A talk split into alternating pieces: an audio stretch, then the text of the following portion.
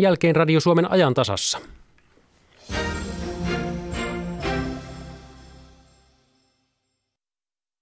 Yle Radio Suomi, ajan tasa.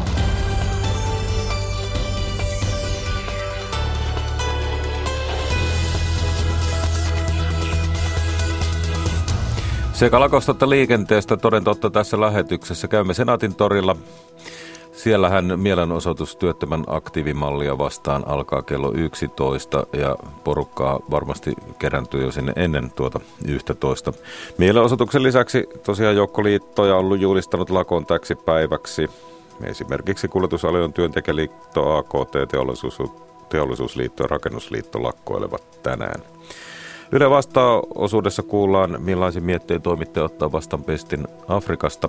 Kirjailija Riikka Alaharja kertoo, miksi hän ja muutama kollega ovat kutsuneet koolle seminaarin kirjan tulevaisuutta miettimään. Ja liikkeelle tosiaan lähdemme tuosta työmatkaliikenteen tilanteesta. Kuuntelet ajan tasa. Studiossa Jari Mäkäräinen, hyvää aamupäivää. Ja hyvää aamupäivää Liikenneviraston liikennekeskuspäällikkö Mika Jaatinen. Millainen yleisvaikutelma sinulla on, miten liikenne on nyt lakkoaamuna hoitunut? No joo, tämä on su- sujunut tämä liikenne oikein hyvin aamun osalta. Vakavia loukkaantumisia ei ole tullut, onnettomuuksia ei ole juurikaan tullut aamun aikana. Ö, liikennemääristä voi sanoa sen, että teille on mahtunut ihan kohtuullisen hyvin. Eli jos koko maata ajattelee, niin suurilla kaupunkiseuduilla liikennemäärät on jäänyt normaalia arkiperjantaita pienemmäksi. Et esimerkiksi pääkaupunkiseudulla niin karkea arvio on, että noin 70 prosenttia normaaliliikenteestä on tänään ollut sitten, sitten tuolla liikenteessä. Niin sitä ehkä selittää etäpäivät osittain ja kimppakyydit. Ainakin tällaisesta on ollut ennakkoon puhetta. Kyllä vaan, ja sitten mikä myös auttaa sitä, että jos ajatellaan nyt joukkoliikenteen tilannetta, niin esimerkiksi junaliikenne on toiminut oikein hyvin tämän aamun osalta. Aamulla oli ehkä pientä, pieniä yksittäisiä, yksittäinen häiriö tuossa seitsemän aikoihin, mutta muuten liikenne on toiminut hyvin, että joitain yksittäisiä junavuoroja on, on, on ollut peruttuna, mutta muuten pääosin junat on toiminut oikein hyvin. Eli siellä on saatu normaali liikenne aikaiseksi hankalien sääolosuhteiden jälkeen selvästikin. Kyllä vaan, kyllä vaan. Ja, ja, ja sitten jos ajattelee esimerkiksi vaikkapa pääkaupunkiseutu bussiliikenteen osalta, niin, niin se on ollut ihan hyvä asia, että kuitenkin neljäs osa bussivuoroista on saatu ajettua. Toki ne bussit on ollut ehkä aika tyhjiä tuossa, minkä tiedon sain HSLltä, että tietysti ihmiset varautuvat siihen tosiaan näin, että ei, ovat jääneet sitten kotiin, että, että busseihin olisi kyllä mahtunut enemmänkin ihmisiä. Joo, jos jotain ruuhkaa näin, niin tuossa oli ehkä tavallista enemmän kuin itse kävelin, kävelin tänne työpaikalle Pasilaan, niin tuota, aika paljon oli jalkakäytävillä porukkaa. Pitää paikkansa, nimittäin me kiinnitettiin tieliikennekeskuksessa ihan samaan huomiota, eli, eli ihmisiä oli, oli paljon kävelemässä, mikä, mikä tietysti vähän ehkä haastava ottaa huomioon eilisen, eilisen lumentulon, niin mutta, mutta hyvä näin, että ihmiset lähti myös kävelle liikkeelle. Joo, se oli ihan tota, iloinen näky. Toki to, kannattaa ottaa. Niin, onko teillä muuten tiedossa sitten tuosta säästä, eli nyt aamupäivällä se ei nähtävästi hirvittävästi liikenteeseen vaikuttanut. Ja tietysti tuolla kävellessähän se oli siitä kiinni, että miten hyvin siellä on sitten kevyen liikenteen väylö, väylät hoidettu, mutta tuota, jotain puhetta muistelen kuuleeni meteorologeilta, että tänäänkin on odotettavissa jonkinlaista Kyllä vaan. lumentuloa. Joo, pitää paikkaansa, että nyt tällä kertaa pääkaupunkiseutu on ainakin tämän aamun osalta välttynyt tuolta lumisateelta. Eli tuolta lounasta äh, aikaisin aamulla levinnyt uusi lumisadealue, mikä mikä on pyyhkinyt tuosta sitten Turku-Tampere-sektorilta ja tällä hetkellä näyttäisi olevan tuossa Jyväskylän kohdilla. Eli siellä tietysti missä sataa, niin se ajokeli on varmastikin erittäin huono. Toki tämä vähän kompensoi sitä, että Uudellemaallehan tuli kaikista eniten lunta eilen, eli se oli tuommoinen reilu 20 senttiä, mitä oli kertymää, kun taas sitten esimerkiksi Tampereen seudulle se oli tuommoinen noin 10 sentin luokkaa, niin ehkä tämä nyt voi leikillisesti sanoa, että tämä kompensoi lumitilannetta Uudeltamaalta muualle Suomeen. No miltä iltapäivä näyttää sää- ja työstä palun kannalta sitten? No joo, noita sade, sadekuuroja, sadetta voi olla tuolta tulossa, eli, eli, eli siihenkin voi varautua, että välttämättä ne sateet ei ole vielä kokonaan, kokonaan sit päättyneet, mutta toisaalta semmoinen yhtenäinen jatkuva sade, niin se pitäisi kai nyt tässä pikkuhiljaa olla sitten päättymässä. Ja liikenteen osalta, jos ajattelee liikennemääriä, niin se mikä aamulla tulee, niin se illalla menee. Eli siinä mielessä ei odoteta illaksi myöskään ruuhkia tuonne teille ja kaduille.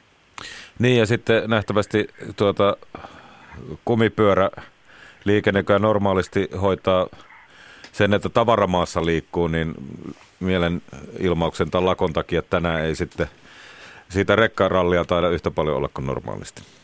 Joo, ei sitä, ei sitä ole tosiaan, että, että tosiaan silloin niin kun eilisen aikana, kun oli tosiaan tuo kova, kova lumimyräkkä sitten koko Etelä-Keski-Suomessa, niin silloinhan tavaraliikennettä liikkui paljon ja, ja ne myös, se, se, myös näkyi siinä, että he oli hyvinkin, hyvinkin paljon rekat oli sitten jumissa tuolla, tuolla tota, teillä ja kaduilla. No tänään siellä on sitten, jos ei ole lakossa, niin tuolla tien ylläpidolla sitten hyvä mahdollisuus aika, voisiko sanoa, vähän tyhjemmillä teillä sitten hoitaa näitä kunnossapitotöitä. Kyllä vaan, ja sitten se, että nythän tosiaan tämä on niin kuin ihan Etelä, Etelä-Suomessahan toi on niin kuin nollan tienolla tai pikkusen plussalla, ja sitten niin kuin ensi yönä ja viikonloppuna, niin ilmahan lähtee kylmeneen melkoisesti, eli tässä on nyt hyvää aikaa tämän päivän ajan sitten siivoilla, siivoilla katuja ja tie, tiestöä, että päätiethän nyt, päätieverkostohan on aika hyvässä kunnossa jo nyt, että siellä kunnossapito on kovastikin ahkeroinut mutta katuverkolla vielä varmasti töitä riittää. Ja kaupoista on kerrottu, osa on ennakoinut lakon, sinne on hoidettu sitten ja, tota, tavaraa ajoissa ja myöskin ihmiset on hoitanut viikonloppuostokset hyvissä ajoin, että näyttää siltä, että, että tota, tästä kaikesta niin kuin ennakoidusta murheesta on selvitty vähemmällä. Kiitoksia liikennekeskuspäällikkö Mika Jaatinen sinne liikennevirastoon ja tuota, seurataan tilannetta ja tarvittaessa sitten iltapäivällä palataan asiaan. Kiitoksia, kiitoksia. Ajan tasa. Sitten puhumme suomalaisen kirjallisuuden tulevaisuudesta. Suomen kirjallisuuden seura juhlasalissa on tänään kello yhdestä alkaen alakoolla otsikolla Kirjalan kriisi. Miten tästä eteenpäin?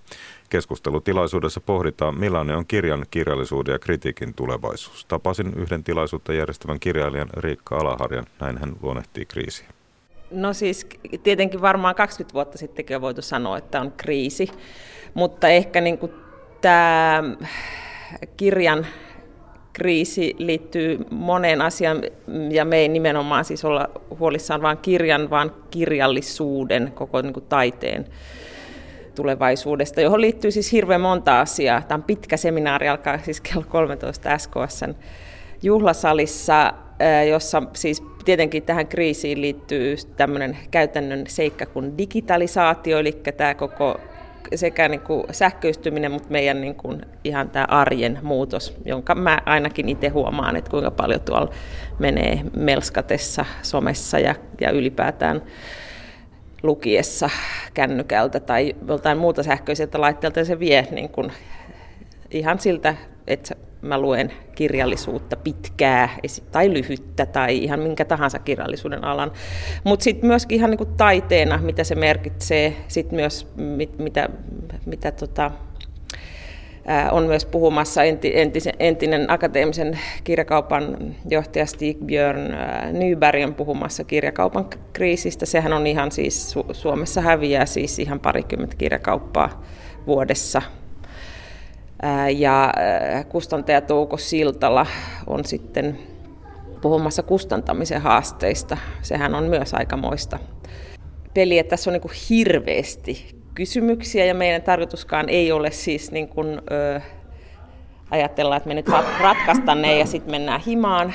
Ö, mutta enemmänkin se, tämä lähti siitä, meitä, olisi, meitä on siis tässä viisi kirjailijaa järkkäämässä ihan siis tämmöisistä yksityisistä keskusteluista.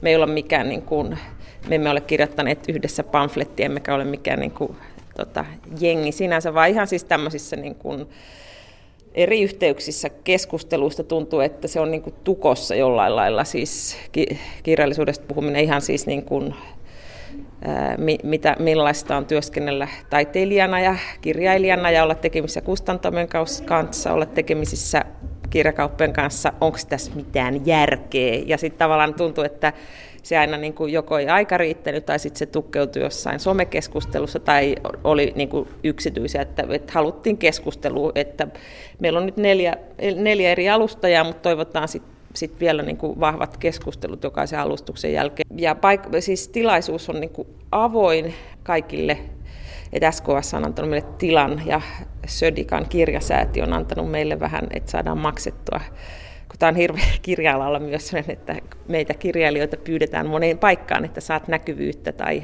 tai se poikii jotain, vasikan tai jotain, mutta siis niin kuin, että me nyt ainakin ollaan onneksi saatu apurahat, että me voidaan maksaa alustajille. Mutta siis niin kuin, kysymyksiä on paljon ja, ja ne on niin kuin, siis meitä nimenomaan lähtenyt siitä meidän niin kuin kir- kirjailijan. Me ollaan siis tämmöisiä keskipolven kirjailijoita, jotka on tehnyt tätä jo, jonkin aikaa ja tehdään sitä niin kuin ikään kuin päätyönä tai ollaan niin kuin sanataiteen taiteilijoita ja niin kuin yritetään sillä saada niin kuin myöskin vähän sille, että olisi rahua ostaa bussilippua ja, ja muuta. Tota. No miten sä Rikka Alaharja kuvaisit sitä, että mitä nykyään kuuluu kirjailijan työhön ja millä kirjailija elää? No siis sehän on, riippuu ihan hirveästi varmaan kirjailijasta, mutta siis sehän on niin kuin yrittää saada aikaan mahdollisimman hyvää kirjallisuutta, olkoon laji mikä tahansa tai, tai joku lajien risteymä. Että, että tietenkin siis sanotaan nyt, että kokeellisella runoilijalla on hieman erilaiset niin kuin ihan arjen haasteet, mutta myöskin, niin kuin, että miten saada niin kuin tekstiänsä näkyviin erilaisia kysymyksiä kuin jollain äh, romaani bestselleristillä.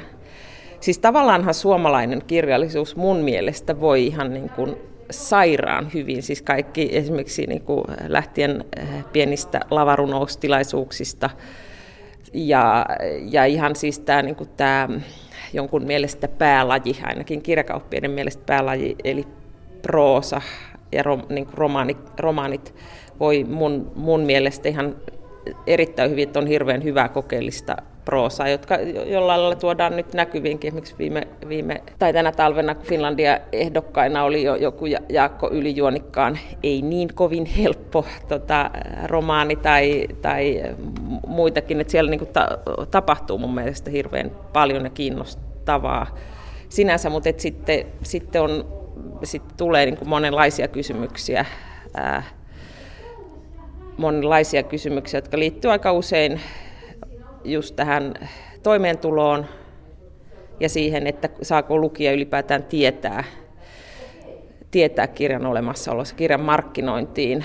Ja tota, et aika useinhan siis tota, kirja saattaa ilmestyä, sitten se on elossa, jos ei saa mitään ehdokkuuksia tai kritiikkejä, se on, kukaan ei tiedä siitä mitään, ja sitten kirjailija saa puolentoista vuoden päästä ää, mailin kustantamosta, että se makkeloidaan, haluatko ostaa sen kahdella eurolla kappale koko, koko ää, viimeiset 800, kun painos on ollut tuhat.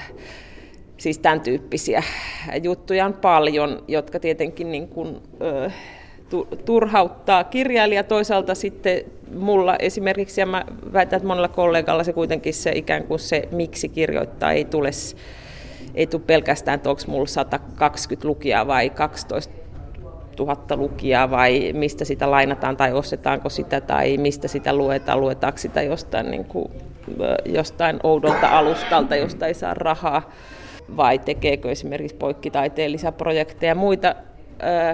mutta tietenkin se niin kuin, että on niin kuin kaikenlaisia kysymyksiä, mutta tärkeintä, siis niin se, se oli se, että tärkeintä kuitenkin on se, niin kuin mä sanon, ehkä naivin kuulosta, mutta se kirjoittamisen niin kuin ilo ja niin kuin ikään kuin saada sanoilla tai niin kuin kir, jotenkin kir, kirjallisuuteen, eh, siihen niin kuin ikään kuin sen kirjojen, kir, kirjan, ää, kirjaimen, tavun, sanan taiteiluun ja niin kuin sen hölskyttämiseen. Niin sehän on niin kuin hienoa, että sitä ei voi ottaa minulta pois ja siitä iloitsen, mutta sitten on, niin kuin, sitten on tämmöisiä niin kuin tylsiä, tylsiä muitakin asioita, jotka eh, tota, vaikuttaa siihen itse tekemiseen kyllä. Niin, muistaakseni keskimäärin kirjailijaliiton jäsen, jos katsotaan sen mukaan, niin tietenkään tämä ei ole sinänsä ehkä ihan hyvä otos. Mutta siis kirjailijaliiton jäsenet keskimäärin saa kirjallisesta töissä, töistä vuodessa alle 3000 euroa. Joo. Siihen lasketaan sitten kaikki, Joo, nekin, al... jotka ei ikinä julkaise Joo, ja, ja alko... näin edelleen. Kyllä, se alkoi alko kakkosella. Sitten on tietenkin ne, joista on puhuttu jo pitkään, ne niin kuin vain about 7-8 kirjailijaa, jotka saavat ilman apu, apurahoitusta tota, ää, tulot itselleen. Että kirjailijathan tekee hirveän, joillakin on ihan toinen ammatti, sitten on paljon opettamista, ää, paljon just tämmöistä säätämistä, rahaa sieltä sun täältä, kolumneja, no nekin on ollut niin kuin vähenemässä tietenkin koko median kriisin tai niin kuin lehdistön kriisin ja tota, myötä. Mutta siis tilan, tilanne on niin kuin muuttunut, muuttumassa ja esimerkiksi se on ihan niin kuin kiinnostavaa nähdä mitä on viiden vuoden päästä, kymmenen vuoden päästä, mikä, mikä se on mikä kirja on. Siis mulle itselle jotenkin, mä en, se ei ole mun mielestä niin kauhean niin kuin kuitenkaan siis tärkeä niin kuin ihan niin kuin taiteilijana mulle, että se tavallaan, että niin just määrällisesti kuinka moni lukee mun kirjoja, että enemmän se on niin kuin sillä lailla niin kuin ehkä kuulu. Ehkä on elitististä sanoa, mutta jotenkin se, se että on niin kuin itse, itse jotenkin tyytyväinen siihen, siihen tota, mitä niin kuin on sitähän ei ole koskaan tyytyväinen, mutta tavallaan se, mitä kohti on niin kuin hapuillut tai mitä on ruvennut niin kuin omasta lähtökohdastaan jotenkin jollain lailla niin kuin ajattelemaan ja miettimään sen tekstin kautta, että se jollain lailla niin kuin turskahtaisi sieltä esiin. No sitten kuitenkin aika moni kirjailija nykyään on tuttu TVstä ja mm. tota, aika paljon tehdään lehtijuttuja, jossa aika vähän puhutaan kirjallisuudesta jostakin muusta ja sitten vaikuttaa siltä, että kirjamessujen ulkopuolella ei ole kirjallisuutta, mutta siellä sitten on yhtenä viikonloppuna kaikki ja messuja ympäri Suomea ja, ja kaikkea tällaista on mm. Aika paljon, mutta niin kuin sanoit, aika usein niihin sitten kirjailija kuitenkin menee ilmaiseksi paikalle. Onko se niin, että tämä julkisuuspaine, näkyvyys, tämmöinen on jotenkin yhtäkkiä jotenkin Joo, olennaista? siis onhan se muuttunut kovasti, niin kuin, no, koko, tietenkin suomalainen yhteiskunta, koko, koko maailma on muuttunut valtavasti, että joskus niin kuin aikoinaan kirjailijat ollut rakentamassa jonkinlaista suomalaista identiteettiä ja sitten vielä niin kuin sodan jälkeisen Suomen ää, ollut siitä rakentamassa meidän identiteettiä. Kirjallisuudella on ollut niin kuin erilaisia ikään kuin tehtäviä, joihin se on ehkä myös niin kuin ulkoa pantu. Ja tota, mä en tiedä, onko se nyt sitten kau, kauheita. Mä en niin kuin lähde sitä, että kauheita kun noi julkikset tai joku tosi TV-tähti kirjoittaa kirjat. Mä en nyt lähde sitä kauhistelemaan, että sen voi arvioida sitten sen kirjan, tai, tai, mutta sen ei ole musta sellainen niin kuin kauhea ongelma tässä, mutta siis tavallaanhan se on yksi semmoinen, Suomessahan, joka on niin kuin aina ollut musta kuitenkin ainakin sen ajan, mitä mä havainnut, on niin hirveän niin kuin kirjallinen maa tavallaan. Täällä on arvostettu Kyllä, kirjailijoita, kirjaa, on, lukemista. On, on, ja ki, kirjastolaitos on voimissaan edelleen, mutta siis nythän äh, lukuja, lukuja jos tuijottaa, niin esimerkiksi suomalaiset tota, kaikki äh, tuommoiset äh, kirjoittamiskurssit, joita mä itsekin olen opettamassa, ne on ihan täynnä. Kaikki haluaa kirjoittaa. Kustantamot saa ihan niin kuin valtavasti esikoiskirja käsikirjoituksia. Siis kirjoittaminen on hirveän tota, suosittu ikään kuin harrastus tai intohimo, mutta mut niinku saman aikaan niinku lukeminen tai ainakin siis kirjan myynti ja ehkä la, la, lainausluvutkin niinku laskee päinvastoin, että se on niinku tavallaan aika jännä buumi buumi kylläkin. Ja sitten toisaalta siis nimikkeitähän, nimikkeiden kasvu, eli siis se, ihan se kirjojen määrä, mitä kustantajat kustantaa, niin sehän on noussut koko ajan. Että tota, esimerkiksi Rosa Liksom sanoi mulle, että silloin, kun hän lienekö 80-luvun alkuun tai siinä tota, julkaisi esikoiskirjansa, niin silloin hän ja Raija Siekkinen olivat ainoat esikoiskirjailijat. Ja nyt siis esikoiskirjailijoita ilmoittautuu Hesarin kilpailuun niin kuin 70-80. No, sä oot varmaan, Riikka Alaharja, vähän miettinyt, että miltä sinun kannalta näyttää tulevaisuus kirjailijana, oikeastaan koko alan tulevaisuus. Kuitenkin sun esikoista taitaa kohta olla 20 vuotta.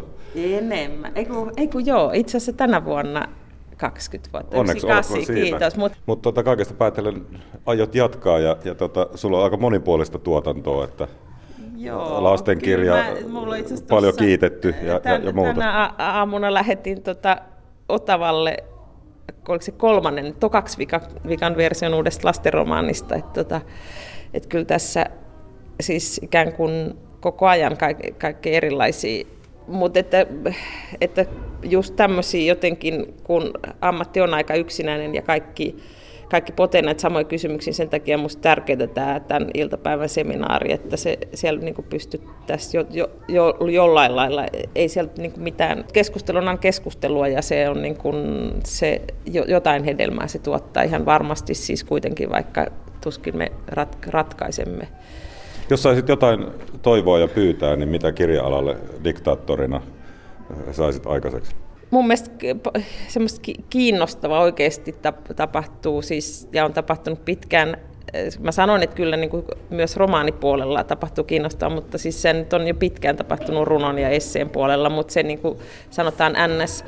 joku... Öö, se on tietenkin vähän, että mikä on se suuri yleisö, mutta sanotaan siis ostava ja ja tota, lukeva yleisö, niin jollain lailla saada niin kuin vielä enemmän ihmisiä lukemaan. Ja mä toivoisin kyllä, että minkä otit tuossa aikaisemmin esille, että kirjan elämään se saisi olla vähän pidempi. Joo, se on, se on just, ja sitä ei, niin kuin, sitä ei siis ihmiset tajua, jotka ei ole niin kuin kirja, kirjojen tekemisen ytimessä, että kuinka raadollista se on, että, että, että vuosittain, mä en tiedätkö kuinka monta se on se nimikettä, että kuinka paljon kirjoja tulee Suomessa, se on niin kuin satoja ja satoja, että sitten kun niistä ihan muutama vaan niin kuin kuitenkin sitten loppujen lopuksi, niin kuin, tai muutama kymmen jää jotenkin jollain lailla niin kuin vähän isomman yleisön tietoisuuteen, niin se on aika niin kuin julma peli. Mutta se on tietenkin, että eh, voiko kustantaja vaatia loputtomiin, että munkin, ettekö te nyt voi tätä laittaa jotenkin, yrittää tota, saada tonne jollain tapaa. Tota, et sekin on tietenkin niin kuin vaikea kysymys. Et ainahan minäkin toivoisin, että kustantajani enemmän tota, olisi, ja te, olisi tehnyt enemmän, kirjoja eteen enemmän, mutta meitä on niin kuin, kustantamassa sit satoja muitakin, jotka haluavat sitä samaa. Se, on, niin kuin, se on vaikea just, juuri tämä, että millä lailla saadaan, niin kuin, millä lailla, ja että miten voi niin kuin itse markkinoida. Että tästähän on käyty keskustelua, että pitääkö koko ajan, pitäisikö koko ajan antaa Twitterin laulaa ja olla tuolla niin kuin melskaamassa, että sun kirjat myisi tai millä markkinoida itse kirjoja. Sehän, on niin kuin, sehän on aika raakaa duunia ja kaikista ei ole siihen. Näin Riikka Alaharja. Eilen tänään kello 13 siis alkaa tuo kirja-alan tulevaisuutta luotava keskustelu SKSn tiloissa ja sehän kaunis rakennus löytyy Hallituskatu ykkösestä, ei kovin kauan, kaukana tuosta Senaatin toris, torilta, jossa sitten taas reilun puolen tunnin kuluttua vähän toisenlaisen tulevaisuuden kimpussa. Kuuntelet ajan tasa Radio Suomessa. Tässä lähetyksessä kuullaan loppupuolella millaisin miettein Liisalot Lindström lähtee raportoimaan Afrikan asioita tänne Yleen. Ja tosiaan tuo Lakko näkyy lähetyksissämme ja kuuluu. Voisiko jotain muuta olla aktiivimallisiaan, sitäkin pohditaan. Nimittäin Suomen yrittäjän toimitusjohtaja Mikael Pentikäinen ja Rakennusliiton varapuheenjohtaja Kyösti Suokas ovat haastateltavana. Ja ihan tuonne torille mennään kohta sillään lähetysauton kanssa, kuullaan tunnelmia siellä. Sitä ennen kuitenkin Mira Stenström kertoo, mitä Yle nettisivulla on. No sielläkin näkyy oleva kun sivut avaa, niin mielenilmaus, lakko. Mielenilmausta on monelta kantilta tarkasteltuna. Muun muassa tältä kantilta, että Turun yliopiston työoikeuden professori Seppo Koskisen mielestä tämä SAK järjestämä mielenilmaus aktiivimallia vastaan järjestetään liian aikaisin – hänen mielestään mielenilmaus olisi kannattanut järjestää vasta sitten, kun eduskunta käsittelee kansalaisaloitetta aktiivimallin perumiseksi. No miksi näin? Hän näkee, että kansalaisaloitteen käsittely yhdessä mielenilmauksen kanssa olisi saattanut vaikuttaa hallituksen kantaan asiasta. Oppositio olisi, oli, olisi voinut päästä vuoropuheluun asiassa hallituksen kanssa, näin hän katsoo. No jos nyt on sattunut käymään niin, että tämä aktiivimalli ei, ei ole tuota hallussa eikä, eikä oikein tiedä, että mitä se tarkoittaa, niin kannattaa käydä lukemassa meidän nettisivuilta juttu joka itse asiassa on luetuimpia juttuja netissä, aktiivimallin käänteet. Eli tässä on käyty läpi, että miten tämä on päässyt syntymään ja minkälaista polemiikkia sen ympärillä, ympärillä on. Erittäin pitkä juttu, en käynyt nyt sitä tässä referoivaan, mutta totean vaan, että eduskunnassa tämä aktiivimalli hyväksyttiin pitkän monipolvisten vaiheiden jälkeen niin joulukuun 19. päivä, tuolloin siis äänin 103, 90. Ja tässä puhutaan sitten sitä, että jouluvalmisteluihin tietysti kansalaiset keskittyivät tuon hyväksymisen jälkeen ja mediassa enemmän otettiin esille tämä alkoholilakiuudistus ja sitten välipäivinä, joulun välipäivinä alkoi sitten tämän aktiivimalli ympärillä kuohua, kun helsinkiläisen pitkäaikaistyöttömän kansalaisaloite aktiivimallin kumoamiseksi alkoi keräämään allekirjoituksia hurjaa tahtia, mutta sitä ennen on tapahtunut kaikenlaista, eli kannattaa tämä juttupaketti käydä, käydä lukemassa. No sitten on ö, mielenkiintoinen juttu myöskin ö, sairaalamaailmasta. Täällä kerrotaan muun muassa tällaisesta ylivieskalaisesta sisätautilääkäristä Arto Niemisestä, joka herää 5.30 ja lähtee aamutoimien jälkeen ajamaan Oulun yliopistolliseen sairaalaan 130 30 kilometrin päähän ja hän tekee siellä siis normaalin työpäivän ja jatkaa päivystysvuorolla, joka päättyy seuraavana aamuna kello kahdeksan. Tässä on tämmöinen keissi siis otettu esille. Ja kun puhutaan sitten, että miten tässä kone pysyy käynnissä tämän hirveän pitkän työpäivän ajan, niin salaisuus on energiajuomat. Ja tässä kerrotaan jutussa, että, että tota, Niemisen mukaan erittäin moni kollega – sinnittelee nämä pitkät raskaat päivystysvuorot kofeiinilla. Moni energiajuomilla tai kahvilla, osa käyttää sitten kofeiinitabletteja ja tässä on pitkä juttu tässäkin äh, kysymyksessä tästä näin, että minkälaista se vuorotyö on ja tämmöiset pitkät päivystysvuorot. Ja, ja jutussa kerrotaan muun muassa, että Lääkäriliiton vuonna 2012 tekemän tutkimuksen mukaan noin joka kolmas sairaalassa työskentelevä, työskentelevä lääkäri tai ja, ja yli, reilusti yli puolet terveyskeskuslääkäreistä eivät halunneet päivystää ollenkaan. Eli sillä on, sillä on tuota fyysistä. Ymmärrän hyvin, kun Kyllä, tuon kaiken ottaa huomioon. Kyllä, mutta paljon muuta mielenkiintoista on myös siellä nettisivuilla. Kannattaa käydä Kiitoksia katsomassa. näistä Mira. Sitten menemme hetkeksi Senaatin torille. Tosiaan SAK-mielenosoitus työttömän aktiivimallia vastaan alkaa siellä aika tasan puolen tunnin kuluttua kello 11. Mielenosoituksen lisäksi hän joukko liittoja on julistanut lakon täksi päiväksi ja ainakin jonkin verran vaikeuttaneet liikkumista ympäri maata. Siitähän kuultiin tuossa lähetyksen alussa. Kaija Kelman on jo Helsingin Senaatin torilla. Kai siellä on jotain muitakin. Ja mitä siellä juuri nyt tapahtuu? Kyllä täällä on jo muita. Täällä on aika paljon ihmisiä, mutta ei mitään tungosta. Täällä on punaisia ilmapalloja, ääniä testataan tuolla esiintymislavalla. Kahviteltta ja ämpärirekka. Tässä on vieressäni Max Toivokainen. Hän on Helsingin työkanava Hety ryssä töissä ja olet tuossa soppatykkiä vartioinut. Onko se jo valmista se ruoka? Joo, alkaa lämpenee pikkuhiljaa. Mä oon kuljetushommissa tässä ja mä oon saanut tämmöisen pikku vastuu, että mä organisoin näitä muita henkilöitä tässä. Joo, siinä on soppaa ja onko siinä jotain muuta tarjolla? Meillä on lämmin mehu. Tervetuloa. Kiva. SAKn järjestöpäällikkö Eija Harjula on myöskin tässä vieressä. Kuinka moni liitto on ilmoittanut osallistuvansa poliittiseen lakkoon tänään?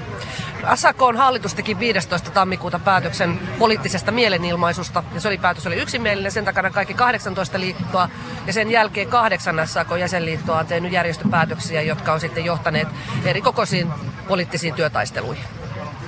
No, Nämä lakot ovat vaikuttaneet liikenteeseen ja he, esimerkiksi Helsingissä ratikat ja metrojunat eivät kulje ja muitakin vaikutuksia on. Elinkeinoelämän keskusliitossa kommentoitiin, että mittakaava on kohtuuton. Onko näin suuri leka tarpeen?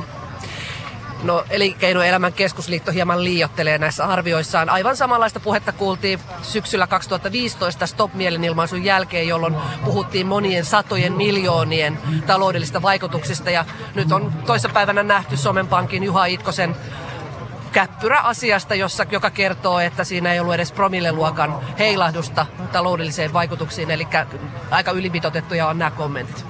No miksi SAK vastustaa aktiivimallia? Ihan kahdesta syystä.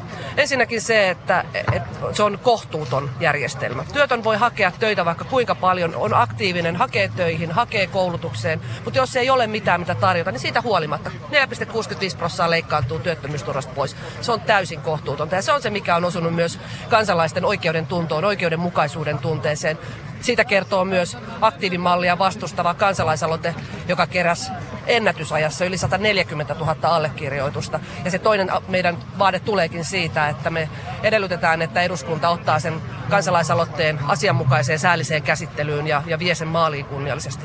Mutta eikö olisi periaatteessa hyvä, että työtön olisi vaikka 18 tuntia töissä kolmen kuukauden aikana?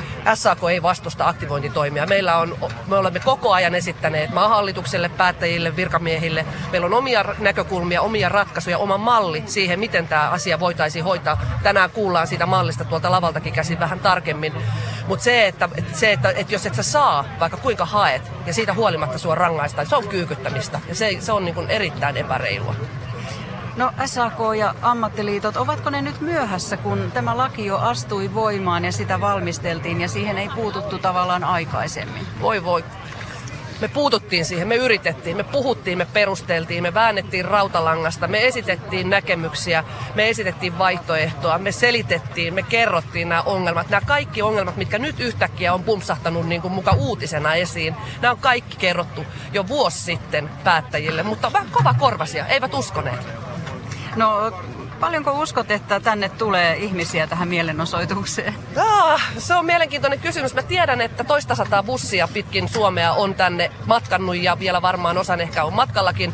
Ja niissä ehkä siis varmaan 4-5 tuhatta ihmistä niissä kulkee. Ja, ja sitten tota, mitä tulee tuolta pitkin pääkaupunkiseutua ja omaehtoisesti kul- kulkuneuvoille, junilla ja niin edelleen. En osaa sanoa tuhansia, mutta on täällä varmaan kohta ainakin hyvä tunnelma. Max Toivokainen, sinä olet työtön ja nyt työkokeilussa Helsingin työkanava Hety ryssä.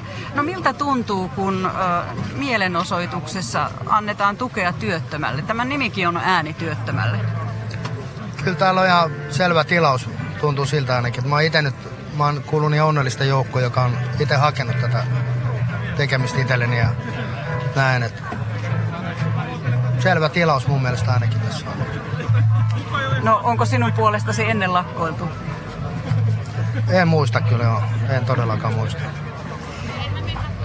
Aktiivimalli tuli siis vuoden alusta voimaan ja lain mukaan työttömän ö, työttömyyskorvausta leikataan, jos hän ei ole kolmen kuukauden aikana. Eli nyt maaliskuun loppuun mennessä esimerkiksi ollut palkkatyössä 18 tuntia, osallistunut työllistämispalveluihin viisi päivää tai hankkinut yrittäjätuloa yrittäjänä. Ö, No, tässä on myöskin mukana lahtelaisia. Teija Jokiranta ja Pir- Pirjo Hakulinen. Milloin te lähditte matkaan tänään? Lähdettiin tuossa kymmentä vaille kahdeksan Lahdesta. voitko kertoa, minkälainen sinun työllisyystilanne on? No mä olin samalla työnantajalla melkein 30 vuotta tuolla Lahes koulutuskeskus Salpauksella ja sitten vuonna 16 syyskuussa mut sanottiin irti ja mä rupean lähenee jo 60, että en mä nyt niin haluttua tavaraa ole. Niin, mm. Vähenivätkö siellä työt vai miksi siellä sanottiin? On jo, siellä on ollut monta vuotta jo YT-neuvottelut ja vähenee koko aika, että se on koulutusalalla, kun ne supistaa jatkuvasti. No miksi halusitte tulla tänne tänään? No minä halusin tulla sen takia, että meidän täytyy kaikkien olla toistemme tukena. Että ei ikinä tiedä, minä päivänä olet itse työtön. Tänä päivänä se on, ja nämä järjettömät päätökset ja teot, ei kuunnella ammattilaisia, jotka tietää enemmän näistä asioista, vaan tehdään ihan oman pään mukaan. Sitä mä en hyväksy, että sen takia mä oon tullut tukemaan. Entäs sinä? No mäkin tulin tämän asian puolesta, koska tämä koskettaa mua ja paljon kyllä monia muitakin, että mitä sitten työttömällä nyt tässä on muuta tekemistä, niin tänne tulin toisten joukkoon. Miten saitte kuljetuksen järjestymään? Mulle tuli liiton kautta ilmoitus, että pääsee ilmaiseen bussiin, kun sinne vaan ilmoittautuu, niin me tultiin siellä kyydissä. No onko sinulla jotain erityisiä syitä, kun sinä olet jo eläkkeellä, Pirjo? No ei mulla oikeastaan mitään muuta syytä ole kuin se, että meidän pitää kaikkien puolustaa toisiamme. Ei, ei yksi ihminen, yksi ääni tee mitään. Pitää olla joukkovoima, sitten rupeaa tapahtumaan. No mitä sanotte, kun tänään monilla on ollut vaikeuksia päästä töihin tai viedä lapsia päiväkoteihin, niin kannattaako tämä siitä huolimatta vai ovatko nuo vaikeudet liian suuria, että pitäisi jotain heiveröisempiä keinoja käyttää?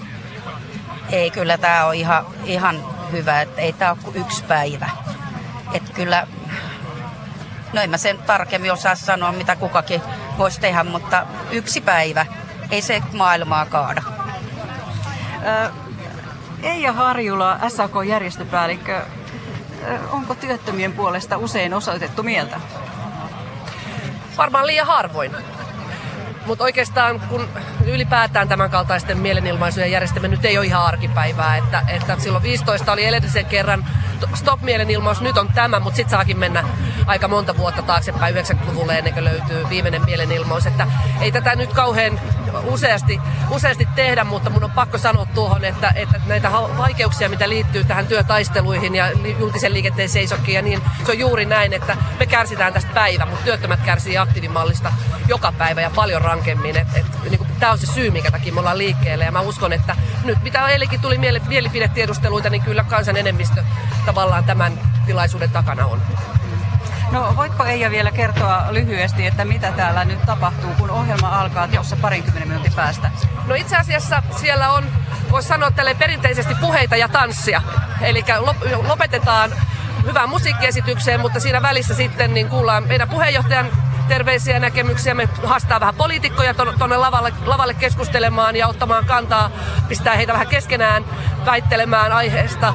Me kuullaan, niin kuin tuossa jo aikaisemmin sanoin, meidän Saana Siekkisen muutama toteamus ja tarina tästä meidän omasta vaihtoehtoisesta mallista. Ja mä uskon, että me saadaan ihan hyvä, hyvä fiilis tänne aikaa yhdessä ja ääntä ääni työttömälle. Okei, kysyn vielä näitä lahtelaisilta, että miksi teillä on ämpäri? Me rummutetaan, että meidän ääni kuuluisi paremmin. Hyvä. Kiitoksia teille haastattelusta. Ja kiitoksia myös Kaija Kelmanille, joka oli lähetysauton kanssa tuolla Senaatin torilla. Ja jos et halua mennä sinne paikalle, niin voit katsoa suoraan lähetyksestä 10.55 alkaen Yle Areenasta, Yle nettisivulta yle.fi. Sieltä tosiaan tulee lähetystä ja voit vaikka laskea, kuinka moni aktiivimallin vastustaja torille saapuu. Tämä on ajan tasa. Aiheesta jatketaan. Vaikuttaahan myös vähän siltä, että sekä palkansaajien, työnantajien että julkisen vallan puolella entistä järjestelmää pidettiin liian passiivisena, mutta tosiaan uusikan malli ei kehuja kerää. Voisiko olla löydettävissä jotain tyydyttävämpää? Suomen yrittäjän toimitusjohtaja Mikael Pentikään ja Rakennusliiton varapuheenjohtaja Kyösti Suokas ovat toimittaja Sakari Kilpelän haastattelussa. Viime päivät porvaripuolella on paheksuttu Senaatintorin mielenosoitusta siinä mielessä, että ettei saisi osoittaa mieltä voimassa olevaa lakia vastaan. Miten tähän pitäisi suhtautua Kyösti Suokas ja Mikael Pentikäinen? No minusta tämä on suomalainen vahvuus tämä, että mieltä osoitetaan järjestäytyneesti. Tämä yhden päivän lakko, jota organisoivat ammattiliitot, niin sehän on hyvä tapa osoittaa, purkaa tätä pahaa mieltä. Monessa Euroopan ja maailman maassa, niin kun lähdetään osoittamaan mieltä, niin pannaan ikkunoita sisään ja poltetaan autoja ja ollaan väkivaltaisia. Tämä on suomalainen vahvuus, tämä sopimusyhteiskunta ja myös mielenosoitus tapahtuu järjestäytyneesti. Että minusta tämä on hyvä tapa osoittaa mieltä. Mikael Pentikäinen. Niin, Suomi on vapaa maa ja vapaassa maassa on vapaa sana ja myöskin vapaa oikeus osoittaa mieltä, mutta meidän ja minun näkemys on, on se, että poliittisia lakkoja pitäisi kyllä pyrkiä järjestämään työajan ulkopuolella.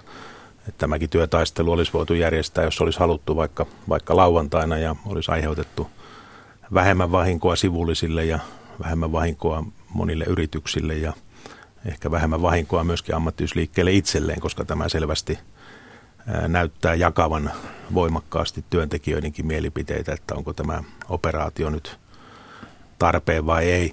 Meidän mielestä suomalaista työrauhasääntelyä pitää, pitäisi uskaltaa uudistaa ja modernisoida.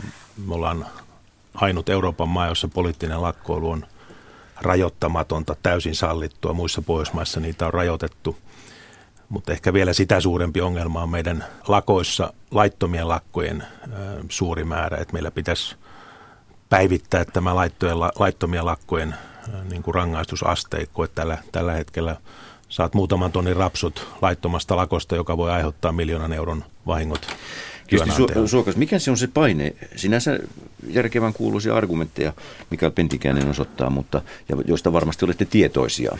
Mutta mikä se on se paine, joka, joka panee nyt niin paljon höyryjä pyttyyn, että, että on pakko reagoida? No se paine on ihan jäsenistön paine. Että eihän meillä ammattiliiton johdossa niin mitään tarvetta ole tämmöistä organisoida, jos ei jäsenistö sitä vaadi. Ja niin kuin Pentikäinen tässä totesi, että se jakaa jäseniä. En minä ole huomannut, minulla ei tullut yhtään puhelinsoittoa jäseniltä, ei yhtään sähköpostia, jossa kritisoitaisiin tätä meidän äh, poliittista lakkoa. Ja tuohon haluan ottaa kantaa tähän, että paljonko meillä on laittomia lakkoja.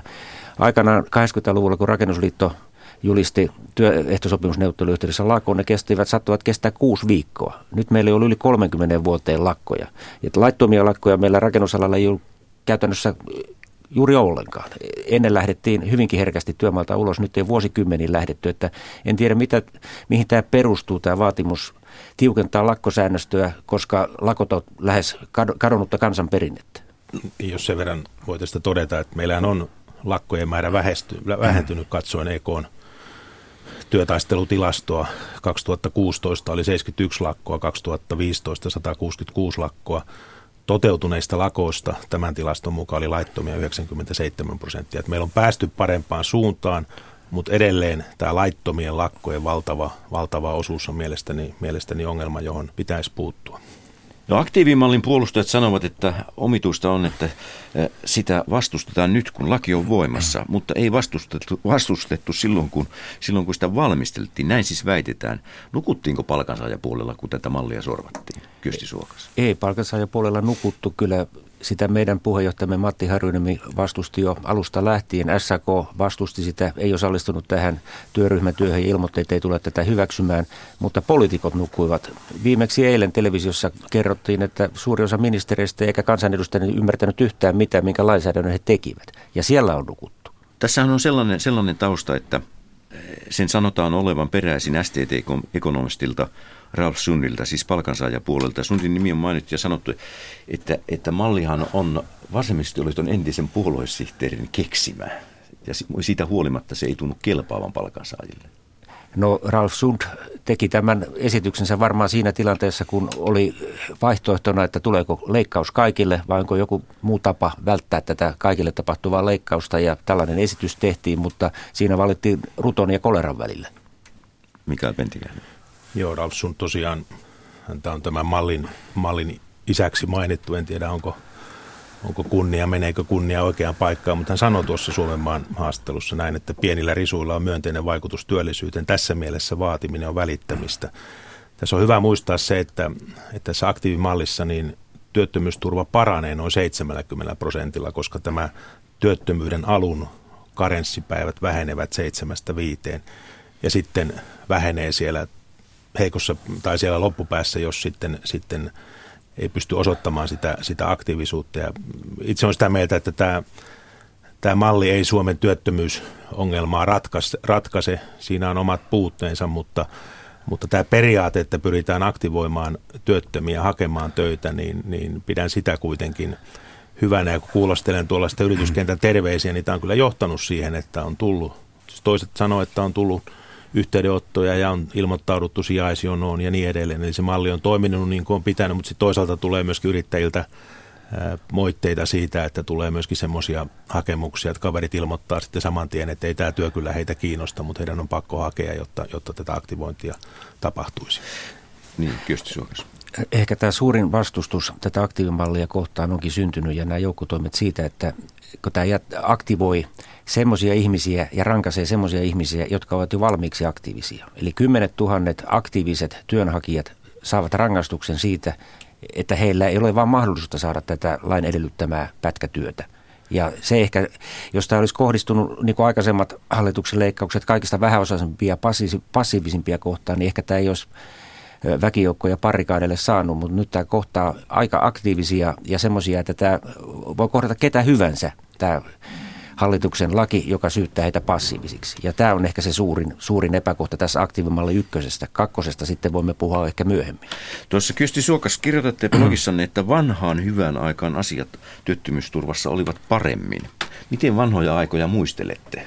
No minä muistelen, kun isäukkoni oli muurari ja hän teki paljon pienissä kohteissa töitä ja silloin kun hänellä oli töitä, niin hän laittoi työkkärin ilmoituksen, että tämä oli työpäivä, tämä oli työttömyyspäivä. Ja rahat tuli reaaliaikaisesti sen mukaan, oliko töissä vai työtön. Tämä nykyinen järjestelmä, soviteltu päivärahahan tekee, aiheuttaa sen, että ensinnäkin kun menee töihin, ei tiedä jääkö siitä mitään käteen. Kun se sovitellaan, voi olla, että tulos on plus miinus nolla. Ja vielä pahempi on se, että se seuraavan työttömyyspäivärahan saaminen, niin se voi lykkääntyä kuukauden, jopa kahden päähän, jos niissä lapuissa on ongelmia. Eli ihmisen on, ihmisellä on riski mennä töihin, jos hän on rahaton ja hän tarvitsee kahden viikon välein se työttömyyspäiväraha. Ja tämä on siis voimassa edelleen tämän aktiivimallin rinnalla tämä käytäntö? Tämä on nykyinen työttömyysturvajärjestelmä on niin sekana, sekava järjestelmä, että minäkin vaikka olen juristi ja 30 vuotta ollut rakennusliitossa töissä, niin en minä osaisi laskea omaa päivärahaani. Mika Pentikäinen, miltä tämä kuulostaa yrittäjien mielestä? Onko se sellainen, sellainen, sellainen laahus ja hidaste, joka on myös yritystoiminnassa otettava huomioon, tai yritys, ainakin yritys, yritysten etujärjestössä? Luotan suokka arvioon tässä näin, että, että meidän työttömyysturvajärjestelmää pitäisi yksinkertaistaa, ja sen pitäisi olla, olla sellainen se työttömyysturvajärjestelmän, että et silloin kun ihminen menettää työnsä, niin se on se turvaverkko, joka kantaa, mutta sitten samalla sen pitää olla sellainen, että se myöskin aktivoi hakemaan sitä työtä. Et me tiedetään, tiedetään tilastoista ja tutkimuksista se, että kun ansiosidonnaisen päivärahan loppu lähenee, niin ihminen aktivoituu ihan eri tavalla hakemaan töitä ja myöskin työllistyy enemmän. Et me tarvitaan enemmän suomalaisia töihin.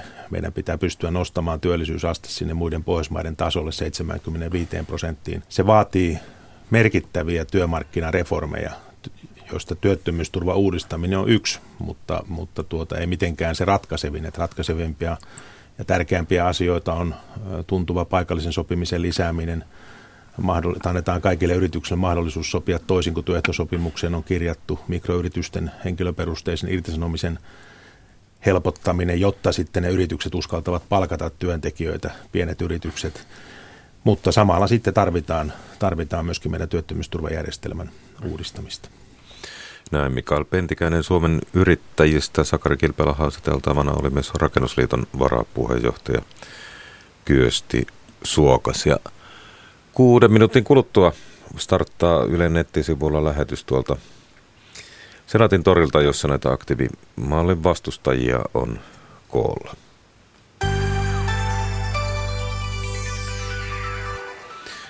Näin lähetyksen lopuksi puhumme sitten Afrikasta. Liselot Lindström on nimittäin menossa sinne Ylen toimittajana kertomaan meille tuon valtavan mantereen asioista. Tervetuloa nyt ajantasaan. Kiitos paljon, mahtavaa olla täällä. Ja jos on jotakin kysyttävää, niin jos olet sillä tavalla netin ääressä, että voit ottaa tuo yle.fi kautta Radio Suomi esille, niin siellä on tämmöinen viestistudioon painike, niin ehkä tässä vielä ehtii kysymyksen lähettää ja kenties vastatakin siihen, mutta olen toki var- valmistellut tähän kysymyksiä, mikäli, mikäli tota sen kanssa tulee ongelmia. Ää, ensinnäkin, miten aikanaan kiinnostut Afrikan asioista? Nimittäin meillähän löytyy Yle nettisivulta jo aikaisemmin sieltä tekemiäsi juttuja. Milloin kävit ensimmäisen kerran ja mikä siellä vetoaa?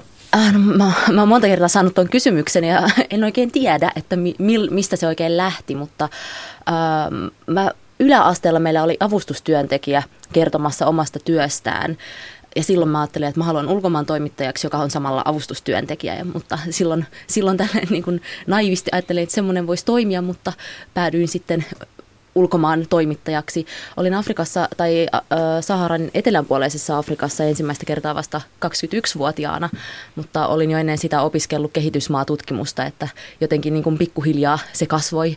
Ja mikä siinä Afrikassa sitten kiehtoo, se on myös kiinnostava kysymys. En mä tiedä, se on niin monipuolinen manner ja siellä niin kuin on niin paljon kiinnostavia ihmisiä ja ilmiöitä, jotka, jotka on aika tuntemattomia meille täällä Suomessa. Joo, ja tosiaan se on iso manner, oikeastaan aivan valtava, jossa on todella monenlaisia kulttuureita ja, ja, ja tota, ihmisiä ja järjestelmiä, ja sieltä löytyy samanlaisia asioita kuin mistä tahansa muualta, muualtakin. Ja esimerkiksi mikä oikeastaan ehkä ei mediassa aina tule kauhean hyvin esille, että Afrikka kaupungistuu siinä, missä koko muukin maailma, että se on täysin globaali ilmiö. On joo, ja se on myös suuri haaste Afrikassa, että sinne suuriin kaupunkeihin keräytyy hirveästi ihmisiä slummeihin ja heillä ei ole työpaikkoja. Että monihan lähtee nimenomaan työn perässä kaupunkiin, mutta siellä on paljon semmoista harmaata taloutta ja ihmiset tekee mitä vaan periaatteessa, että, että, että tota, saisi vähän, saisi sitä ruokaa pöytään ja saisi sitä rahaa, mutta se on myös tosi kiinnostavaa, että miten kekseliäitä he on. Että mä olin nyt Zimbabwessa tässä loppuvuodessa ja siellä yksi mies, niin kuin hänellä ei ollut töitä, niin hän sitten päätyi korjaamaan näitä tota, siis kadun kuoppia ja sitten yritti sitten saada vähän rahaa sieltä autoilijoilta, että siinä lapio kädessä vaan niin kuin täytteli niitä kuoppia ja niitähän riittää siellä monessa, monessa paikassa, niin se on kyllä mahtavaa, miten, miten kekseliäitä he ovat. No tuota, nyt kun viimeksi siellä olit, niin täytyy mainita, että tuota, yksi lempijutusta niin on varmaan juuri sieltä Zimbabwesta näistä, näistä tota, tai Etelä-Afrikasta näistä nyrkkeilevistä mummoista. Ja tota, se on näköjään aika monen ilmiö siellä paikan päälläkin, mutta ja, ja paljon ihmiset jakaneet tätä. Tuo on hyvä esimerkki siitä, että siellä voi törmää johonkin vähän toisenlaiseenkin. Mutta kerro vähän nyrkkeilevistä mummoista. No se oli aivan mahtava juttu, oli tosi kiva tehdä sitä juttua myös. Siellä oli semmoinen paikallinen mies, jolla oli kuntosali ja hän oli itse tullut erittäin köyhistä oloista, mutta päässyt maailman huipulle kehon rakentajana. Ja sitten hän halusi myös antaa takaisin, että oli aloittanut just nuorten miesten kanssa, köyhien nuorten miesten kanssa, että heillä olisi jotain mielekästä tekemistä, että hän tarjosi heille ilmaiseksi sinne salille pääsyä. Ja sitten siellä oli mummot käynyt ö, siis puutarhaa siellä hoitamassa. Joku oli nähnyt nämä nyrkkeilyhanskat ja ollut silleen, että hei, saisiko tulla kokeilemaan. Ja sitten hän ensin oli silleen, että onkohan tämä nyt mummoille sopiva laji, tämä nyrkkeily, että vanhat ihmiset on vähän hauraita mutta sitten se osoittautui erittäin hyväksi mummolajiksi ja sitten se ryhmä on kasvanut ja hänellä oli parissa eri paikassa just näitä mummonyrkkeilykerroja tai ryhmiä, ja sit, mutta sitten toisaalta on saanut tosi paljon mediahuomiota ja se tarkoittaa myös sitä, että sinne soitellaan koko ajan, voit, voitko tulla tänne myös aloittamaan tämmöisen niin kuin mummonyrkkeilyryhmän, että mekin tarvittaisiin tänne meidän townshipiin tai slummiin, mutta hän oli silleen, että, että vähän, että siinä on myös se huono puoli siinä mediahuomiossa. Mutta. Ja Zimbabwe on jälleen esillä. Itse muistan, kun 80-luvulla laulettiin Bob Marlin kanssa I, I gonna liberate Zimbabwe. Oikeastaan toisin kävi. Kansa ei vapautusta oikeastaan koskaan kokenut. Se on sitten tämmöistä ehkä ulkomaan toimittajan vähän raadollisempaa juttupuolta ihan niin kuin, että mitä siellä nyt tapahtuu. Mm. No siellä mulla oli oikeastaan aika hyvä tuuri, että mä satuin olemaan siellä Etelä-Afrikassa just kun nämä Zimbabwen tapahtumat alkoivat ja sitten päätin lähteä sinne ja olin siellä, kun Robert Mugabe sitten syöstä, ei syösty vallasta, vaan hän päätti sitten erota itse, uh, mutta se oli kyllä erittäin, tai sehän on ulkomaan toimittajalle se mahtavin paikka, kun saa olla todistamassa historiaa ja mutta mä toivon nyt, että nämä zimbabwelaiset saavat paremman tulevaisuuden, että siellä oli erittäin paljon toivoa ilmassa silloin, mutta sitten toisaalta muutama viikko sen jälkeen niin mä haastattelin zimbabwelaisia Johannesburgissa ja sitten ne oli silleen, että no, että ensin he ajattelivat, että nyt pääsevät kotiin, mutta nyt oli taas silleen ehkä vähän se huuma sitten, sitten kadonnut ja sitten he miettivät, että katsovat nyt ensin, että miten asiat siellä kotimaassa muuttuu, mutta kyllä he kovasti halusivat lähteä sinne kotiin ja Etelä-Afrikassahan on arvioilta noin kolme miljoonaa zimbabwelaista, että sinne on painut nimenomaan työn perään moni, moni zimbabwelainen. No mikä on tuleva majapaikkasi ja tiedätkö ensimmäistä tehtävistä siellä? Äh, no mä tulen olemaan Kenian pääkaupunki Nairobissa ja sehän on yksi, yksi, just kun puhutaan tästä kaupungistumisesta, niin sehän on monella tapaa moderni suurkaupunki. Ja, ja tota, ensimmäisistä tehtävistä en tiedä vielä tarkkaan, mutta siellähän tapahtuu nyt Keniassa koko ajan tosi paljon mielenkiintoista, että siellä on ollut ollut kinaa näiden presidenttiehdokkaiden välillä ja hän, joka hävisi sitten vaalit, tai niin hän nyt on julistautunut kansan presidentiksi ja, ja siellä saattaa siitäkin tulla paljon, paljon vielä jälkipyykkiä. Että se, siitä tulee, on tosi mielenkiintoista seurata, että mitä, mitä siellä tapahtuu. No sitten on tietysti tämmöisiä, voisiko sanoa, ikuisuusaiheita. Väestön kasvu, miettii sitä miten tahansa, se on valtava ongelma ja vaikuttaa Afrikan ulkopuolellekin se, mitä siellä tapahtuu. Kyllä se on erittäin suuri haaste koko maailmalle ja nimenomaan se myös tuo mukanaan vielä enemmän työttömyyttä ja miten me saadaan afrikkalaiset työllistettyä, niin se on ehkä yksi polttavista kysymyksistä koko maailman tulevaisuudelle oikeastaan tällä hetkellä.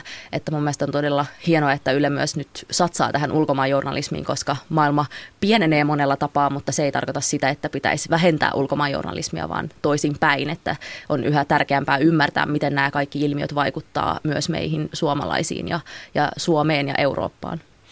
Joo, ja samalla kun pohtii sitten tosiaan globaalia maailmaa, niin, niin jotenkin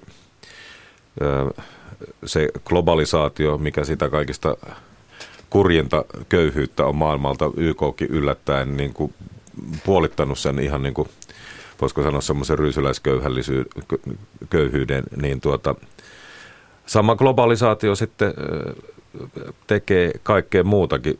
Tuolla Afrikassa tosiaan siellä niin kuin olisi paljon – käsiä, jotka tekee työtä ja meillä taas pohditaan sitten täällä saman globalisaation vuoksi, että meiltä kohta robotisaatio vie työpaikkoja. Tämäkin varmaan näkyy siellä ja robotisaatio varmasti tulee vaikuttaa Afrikankin eri puolilla. Mm, hyvin mahdollista. Sitä mä en ole edes miettinyt, mutta siinähän on hyvä, hyvä jutun aihe. Siihen mä aion ryhtyä. Ja samalla tavalla kuin meillä on startuppeja, niitä on sielläkin. On jo, mä aina nauran vähän, että on tämä uusi, ennen puhuttiin vain Afrikan nälänhädästä ja nyt puhutaan siitä, että hei, afrikkalaisetkin osaavat käyttää puhelinta ja kato, hekin osaavat kehittää sovelluksia. Ja sielläkin on startuppeja, mutta tietenkin niin kuin voi tehdä sen tai kertoa niistä ilmiöistä toisellakin tavalla. Joo, ja sitten ymmärsin, että siellä tämmöinen, niin kuin, koska käteisestä on monin paikoin puutetta, niin siellä sitten kaikenlainen mobiilimaksaminen on, on tota, itse asiassa siellä aika maailman huippua. Ja on jo, sellaista, Afrikka on edelläkävijä niin kuin siinä, että täällä Suomessa nyt käytetään niin kuin mobile payta silleen pikkuhiljaa ihmiset, tai semmoisia eri, eri sovelluksia, millä pystyy niin kuin lähettämään rahaa suoraan toiselle, niin siellä Afrikassa sitä on tehty jo monta monta vuotta. No tietysti monet varmaan kysyy sinulta turvallisuuteen liittyviä asioita ja, ja tota, onko rokotukset ja muuta. Tuossa on varmaan ihan oma ruljansinsa sitten, kun menet sinne pidemmäksi aikaa. No olen kuitenkin ollut siellä niin monta kertaa, niin on, on suurin osa rokotuksista ihan, ihan kunnossa, mutta että, että nehän yleensä on sitten monta vuotta, vuotta voimassa, niin siinä ei. Mutta no turvallisuudessa mä aina sanon, että pitää, pitää käyttää ihan maalaisjärkeä, niin sillä pärjää erittäin pitkälle. Joo, ja tota, tosiaan laaja manner, paljonko olet suunnitellut, että liikkumisen menee aika ja niitä, niitä pohtinut sitten? No kyllä mielelläni haluaisin reissata mahdollisimman paljon nimenomaan, koska se on niin suuri manner ja siksi myös Nairobi on hyvä paikka olla, koska se on aika, aika no siellä idässä, mutta keskellä, että sieltä pääsee helposti liikkumaan eri puolille Afrikkaa ja sieltä pääsee lentämällä suurimpaan osaan mannerta, mutta erittäin myös nöyrästi, ja, nöyrästi otan vastaan tämän tehtävän, että sehän on valtava haaste, että miten, miten pystyy sitten, koska Afrikka ei ole yhtenäinen, ei ole, ei ole maa, että miten sitten pystyy, pystyy kertomaan mahdollisimman monipuolisesti, mutta myös kunnianhimoisesti otan tämän vastaan. Kiitos Liselot Lindström sitten eri Ylen kanavilla ja, ja tota, näin, niin kuullaan sitten lisää sieltä. Hyvää matkaa sinulle, Kiitos. kun aikanaan sinne pääset. Kiitos seurasta. Iltapäivällä jatketaan. Suomen, radios, Suomen radio kohtapuoliin tulee Tampereelta. Siellä myöskin tutkaillaan, miten mielenosoitukset ja julkisen liikenteen lakko vaikka vaikuttaa. Me jatkamme iltapäivällä. Silloin kuullaan muun muassa tämän meidän median tulevaisuudesta.